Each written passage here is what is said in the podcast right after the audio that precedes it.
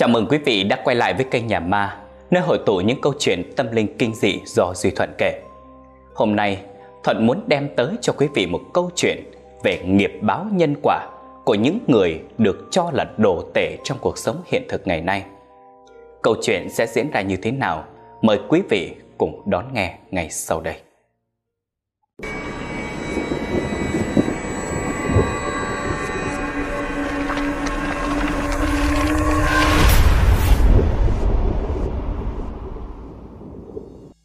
Câu chuyện hôm nay kể về gia đình của ông Bốn. Nhà ông thuộc tầng lớp khá giả, được nhiều người biết tới bởi cái nghề cha truyền con nối, lò quay ông Tạ. Quanh mấy cái xã gần đây, ai mà không biết, bao nhiêu người cũng mở theo, nhưng mà được vài bữa rồi dẹp. Heo nhà ông Bốn quay ra là da giòn rộp rộp, căng bóng, thịt vẫn mọng. Chưa kể nhà ông có cái thứ gọi là nước chấm gia truyền từ đời bố ông để lại. Cũng vì cái loại nước chấm đó, khách đã ăn quà là nhớ mãi không thể nào mà tìm được hương vị đó ở một nơi nào khác. Ông Bốn này có vợ là bà Dư, người trong xóm hay gọi là bà Bốn. Bà có ba đứa con, anh Tiến, anh cả đã lập gia đình, rồi ở hẳn trên thành phố. Hai đứa sau là sinh đôi nữ tên là Viên, Vi.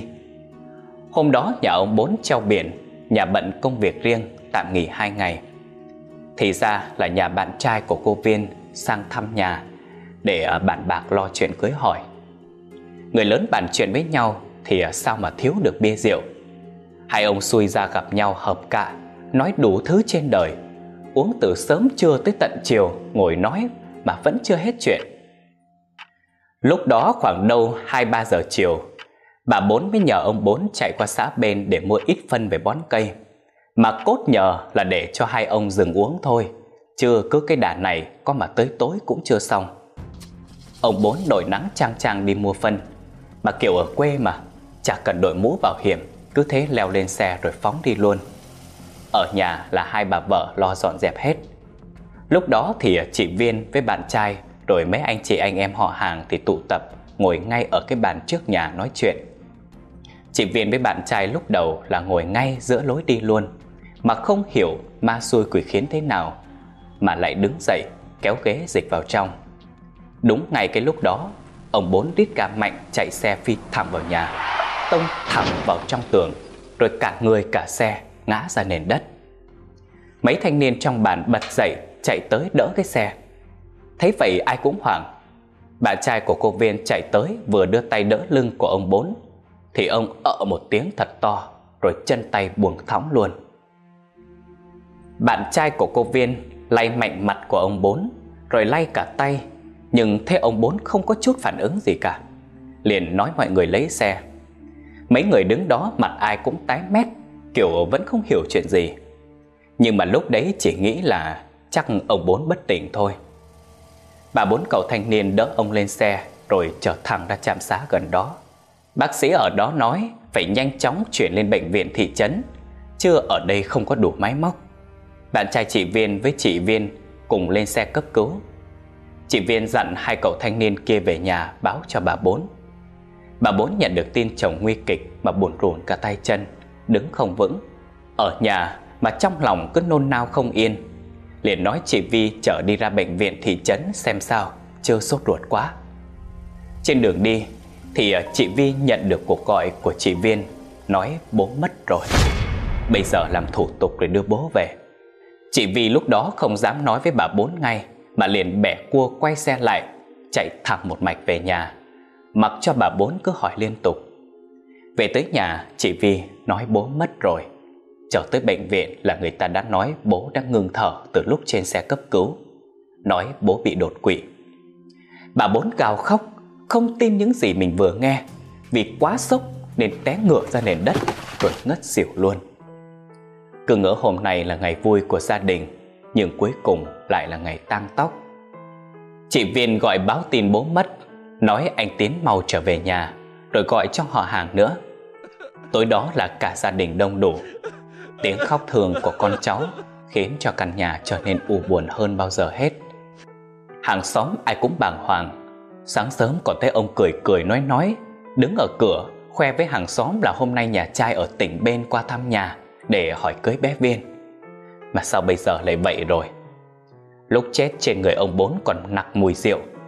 Hàng xóm ở ngoài xì xào, bố của ông Bốn mới mất cuối năm trước, giờ đến lượt ông Bốn mất bất đắc kỳ tử. Vậy liệu có điểm dữ gì hay không? Nhưng mà khi nghe người nhà nói là ông Bốn được bác sĩ ở bệnh viện chẩn đoán ông Bốn bị đột quỵ, vì ông Bốn vốn có tiền sử bị huyết áp cao mà lại còn sử dụng bia rượu nhiều. Chưa kể, sau khi say, lái xe đi giữa trưa nắng mà không có che chắn gì, khiến mạch máu giãn, dẫn tới bị nhồi máu cơ tim. Bà Bốn và con cái cũng chưa hết bàng hoàng. Bố mới ngồi đây, sáng giờ sức khỏe vẫn bình thường, đâu có biểu hiện gì là giống người bệnh hay là mệt mỏi gì đâu. Bình thường, ông ấy vẫn đội nắng đi suốt mấy tiếng liền mà có sao đâu. Mấy ngày diễn ra tang lễ là đóng quán luôn. Họ hàng rồi người quen thân ở xã bên, mọi người đều tranh thủ qua tháp cho ông Bốn nén nhang. Nhiều khách tới mua hàng mà lại thấy đám tang. Nghe hàng xóm nói ông Bốn chết rồi, mới bị đột quỵ mà mọi người cũng thương xót.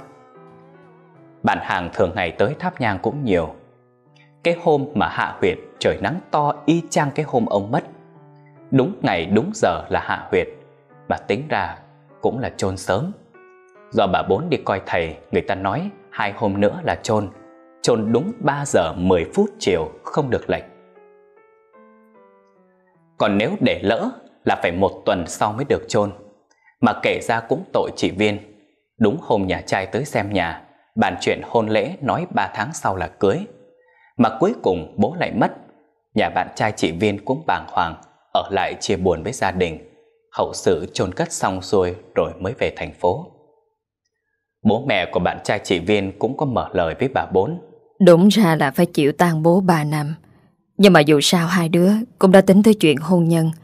Ông Bốn ở dưới suối Vàng chắc chắn cũng mong hai đứa nó sớm nên vợ nên chồng, vậy nên chắc là để qua một năm rồi thắp nhang lên cửu quyền gia tiên để xin cho hai đứa nó lấy nhau về, rồi phụng dưỡng gia đình nữa.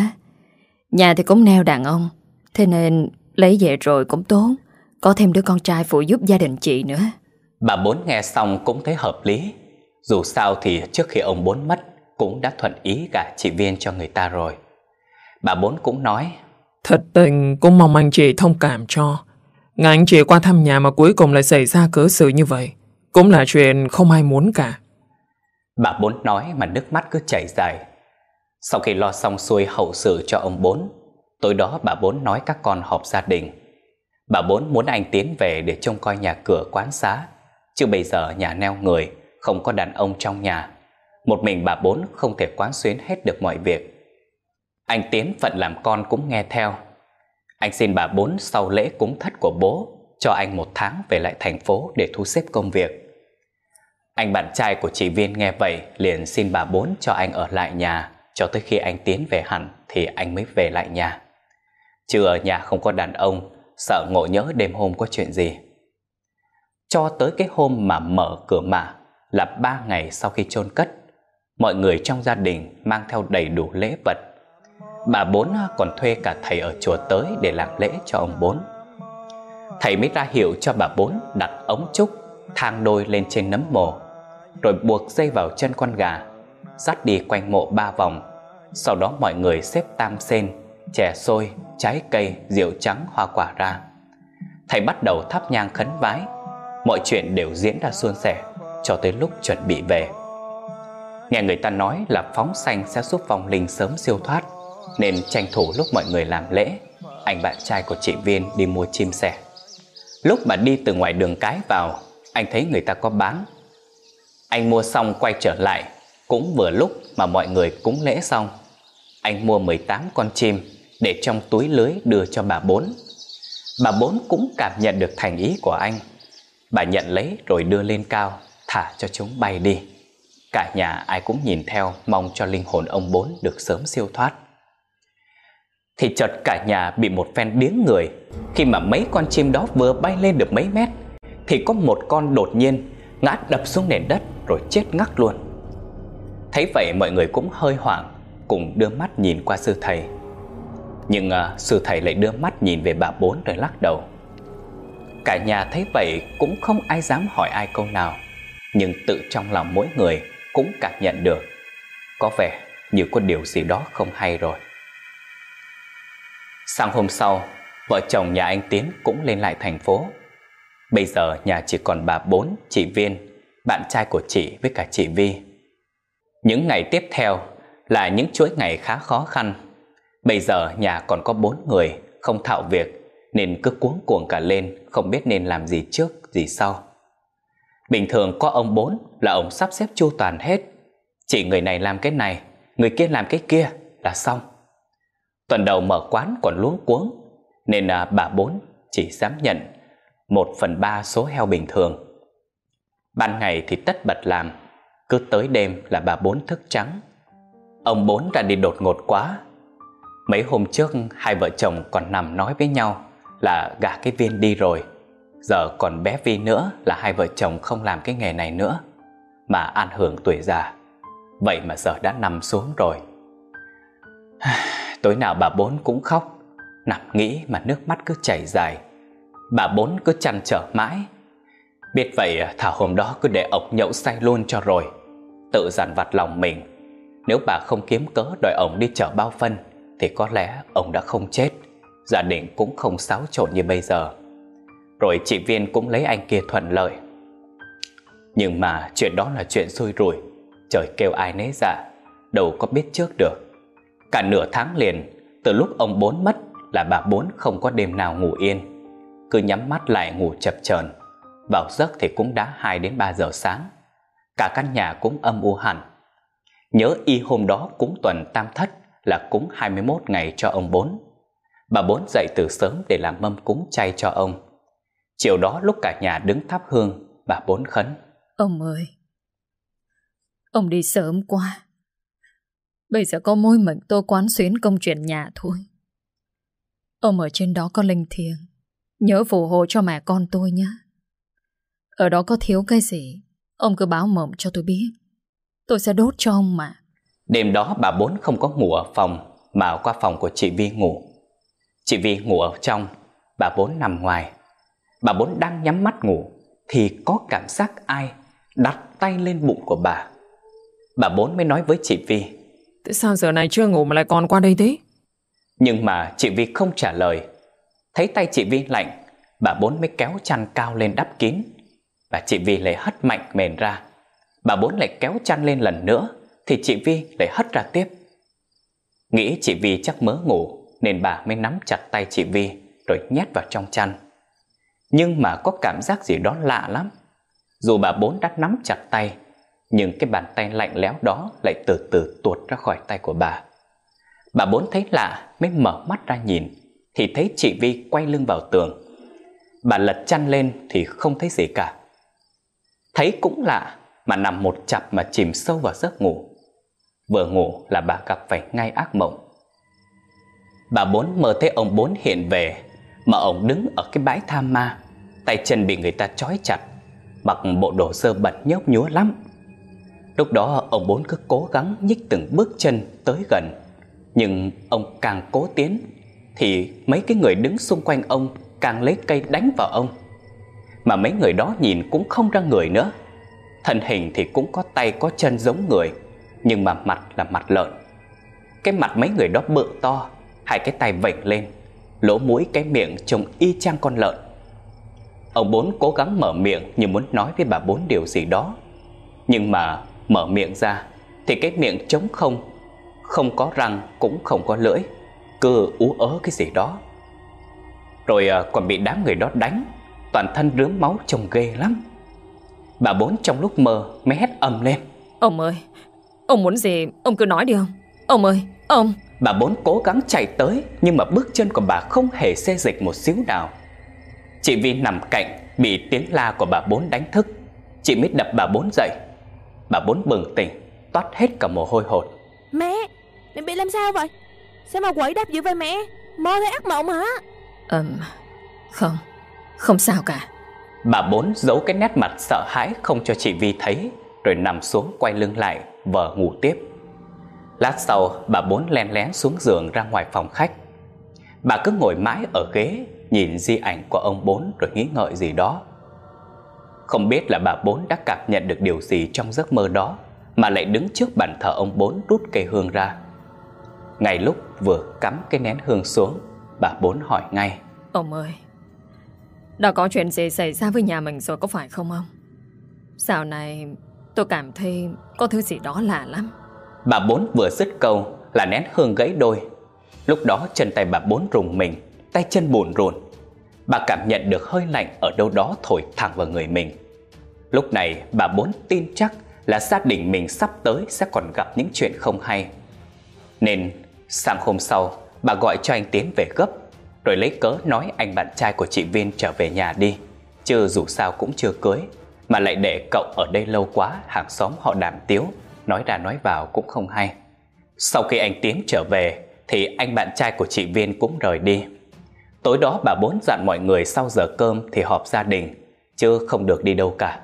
Bà Bốn kể lại cho các con của bà về giấc mơ đó, rồi kể cả chuyện lúc bà thắp hương thì cây hương nó gãy đôi. Thôi mẹ ơi, ban ngày mẹ cứ nhớ nhung nên tối mới mơ, chưa có gì đâu.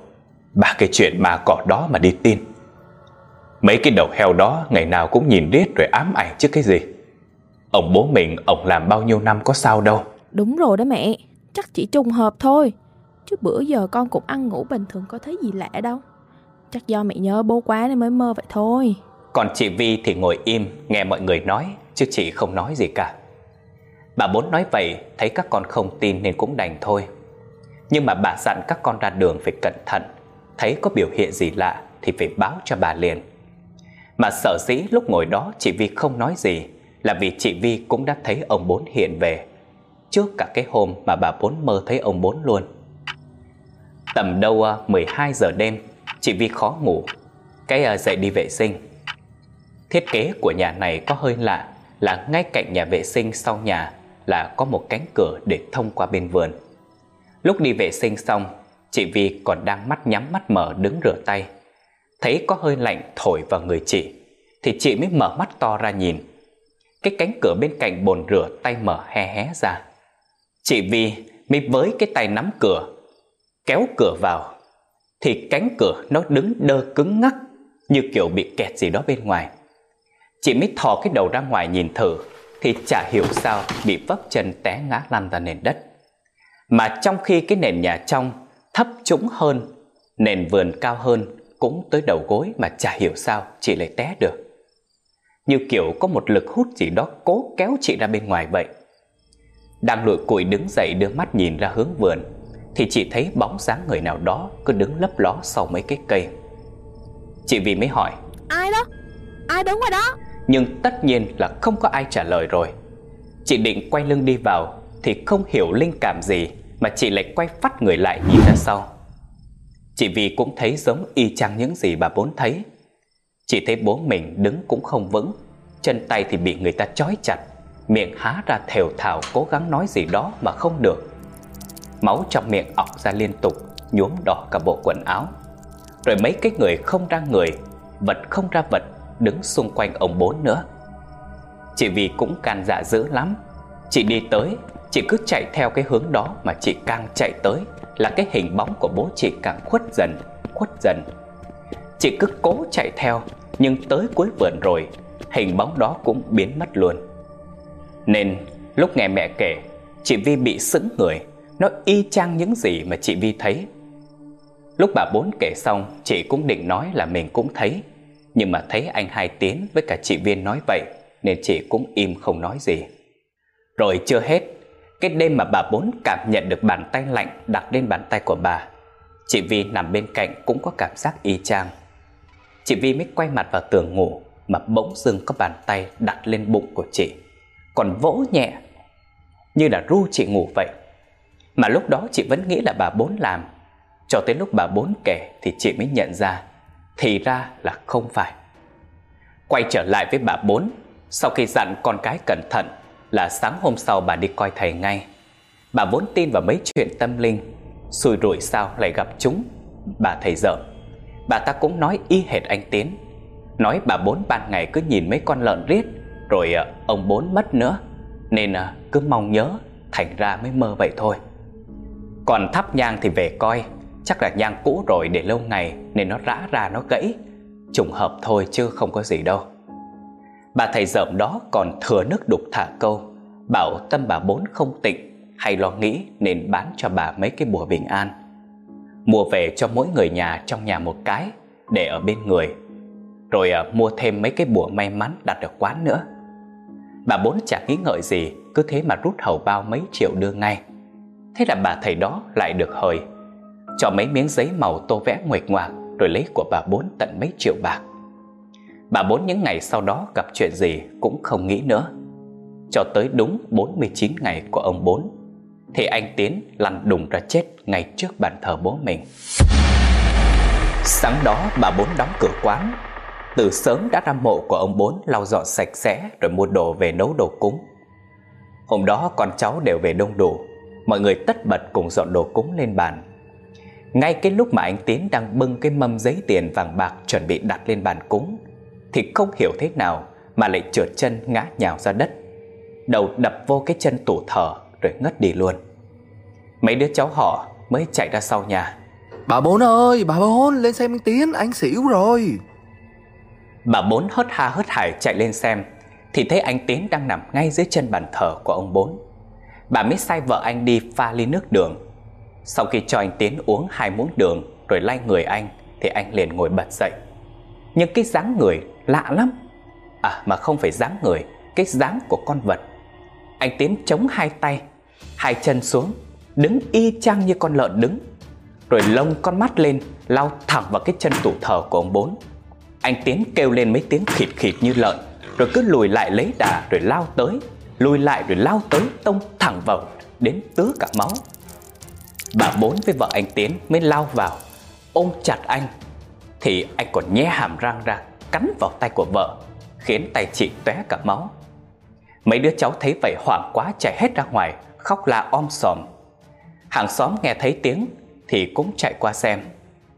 Anh Tiến cứ như tông thẳng vào bàn thờ đến toát cả máu đầu, kêu lên vài tiếng ét ét rồi cũng lăn đùng ra chết luôn. Lúc gọi cấp cứu tới thì người anh đã cứng đơ, y như cái hình dáng của con heo luôn. Chân tay dùng điệu xoa bóp nắn cỡ nào cũng không thể duỗi thẳng ra được. Cuối cùng bốn mươi chín ngày của cha thì con trai lại mất. Nỗi đau này chưa kịp nguôi thì nỗi đau khác lại tới. Hàng xóm sau khi chứng kiến chuyện đó cũng bàn tán với nhau. Mấy người đó nói do nhà này giết biết bao nhiêu là con lợn nên bây giờ bị mấy con đó về đòi mạng, chứ làm gì có chuyện người nào mà kêu ép ép như con lợn vậy được. Sau khi lo xong hậu sự cho anh Tiến, bà bốn cũng treo bạc quán tạm nghỉ luôn, mà không ghi là ngày nào bán lại. Lúc này chị Vi mới kể cho bà bốn nghe những chuyện mà chị gặp. Bà bốn tin chắc rằng nhà mình đã phạm phải điều gì đó thì mới dẫn đến nhiều chuyện như vậy. Bà mới quyết định đi vào miền trong một chuyến. Nghe người ta mách là chỗ nhiều thầy hay có thể giúp được. Trước khi đi bà nói chị Viên với chị Vi qua nhà hàng xóm ở tạm. Bà đóng kín cửa, dặn hai chị em khi nào bà về mới được về, bỏ công bỏ sức vô tới miền trong, đi biết bao nhiêu thầy, nhưng ai cũng nói đây là nghiệp quả của cả gia đình bà nên bà phải nhận. Bây giờ chỉ có đợi chết thôi chứ không còn cứu vãn được nữa. Có một ông thầy ở miền Tây nói với bà một câu mà khiến bà nhớ mãi: "Giàu có của bà dựa vào đâu mà có, thì bây giờ chính nó đã muốn lấy lại những gì nó cho bà thôi." Trên xe khách trở về nhà, bà cứ trăn trở mãi về câu nói này, không hiểu ý ông thầy nói là gì. Về gần tới nhà, tiện đi ngang qua ngôi chùa mà bà thường làm công đức, bà mới xin họ cho xuống xe. Bà đi từng bước chân đều dã vào chùa, người ngợm cũng sơ xác như người mất hồn. Lúc đó trời chưa nắng chang mà bà bốn cứ ngồi bệt ở dưới sân chùa, rồi bệt xuống, hai tay ôm đầu cúi sát đất. Mấy vị sư thầy lại khuyên bà bốn vào trong sảnh chính, chưa cứ ngồi ngoài này thêm tí nữa có khi xỉu mất.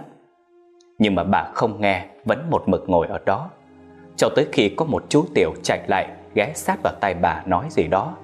Bà lại liền ngồi dậy rồi đi theo chú tiểu đó vào căn phòng sau tránh điện. Thì ra là trụ trì của chùa, mà đó cũng chính là người đã tới cúng hôm mở cửa mạ cho ông bốn.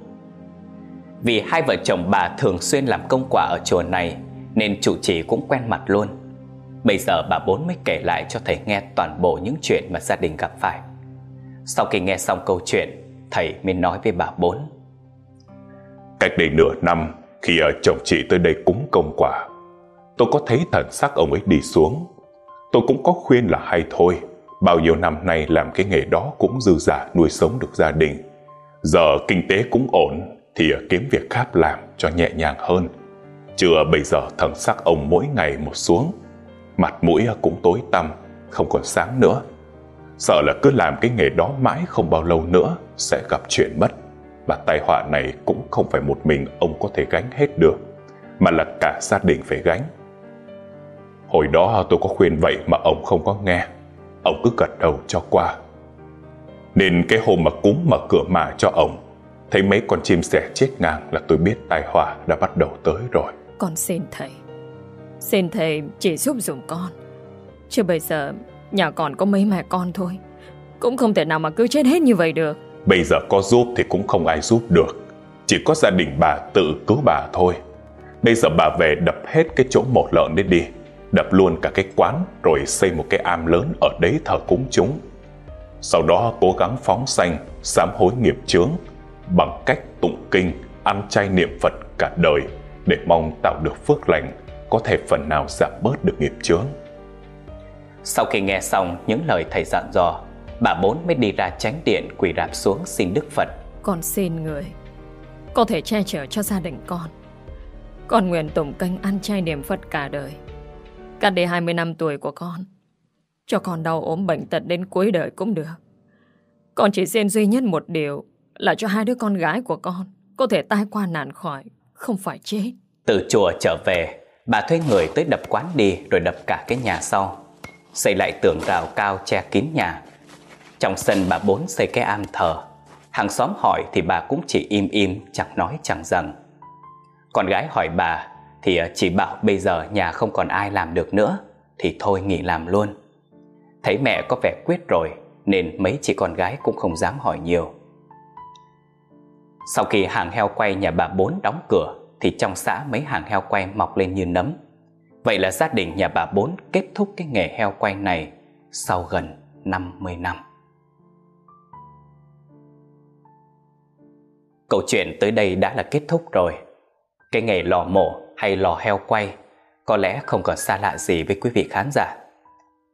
Duy Thuận cũng biết rằng có thể quý vị cũng đã từng nghe thấy tình tiết người mổ lợn lúc chết có dáng vẻ đúng y như là con lợn ở đâu đó rồi. Hôm nay biên kịch của kênh đã làm một câu chuyện để quý vị có thể thấy rõ hơn về cái gọi là luật nhân quả báo ứng. Đêm nào trong nhà của ông Bốn cũng phát ra tiếng kêu gào thảm thiết. Bây giờ gia đình ông lại là người phải kêu gào thảm thiết. Khi ta sát sanh vì sức yếu nên chúng không thể phản kháng lại được. Chúng bị ta giết hại, sự oán thù của nó tràn trề, khó có thể dập tắt được. Gieo nhân thì gặp quả, đó là vấn đề ta không thể nào thay đổi được. Sát sanh là ác nghiệp, vì vậy người sát sanh cũng không thể nào thoát được ác nghiệp mà mình đã gây ra. Duy Thuận không dám đánh giá hay nói gì nhiều về cái nghề này, bởi thế giới quan của mỗi người là khác nhau. Sẽ có người tin và không tin, nhưng Thuận chắc chắn rằng gia đình nhà ông Bốn đã gieo nghiệp dữ nên bây giờ phải gặt hái trái dữ. Cảm ơn tất cả quý vị đã đón nghe câu chuyện này cùng Thuận. Và Thuận nghĩ rằng qua câu chuyện này thì sẽ có người đồng ý với quan điểm của Duy Thuận cũng như biên kịch của kênh, cũng sẽ có người không đồng ý. Nhưng dù sao việc sát sanh cũng là một điều không tốt, chúng ta nên từ bỏ hoặc hạn chế nhất có thể quý vị nhé. Cảm ơn quý vị rất nhiều đã luôn đồng hành cùng Thuận và kênh Nhà Ma. Hy vọng rằng kênh Nhà Ma sẽ luôn là điểm đến thú vị của tất cả quý vị khán giả. Quý vị nhớ like, share và đăng ký kênh để có thể giúp cho kênh càng ngày càng phát triển hơn nữa nhé. Cảm ơn quý vị rất nhiều. Xin chào và hẹn gặp lại ở số phát sóng tiếp theo.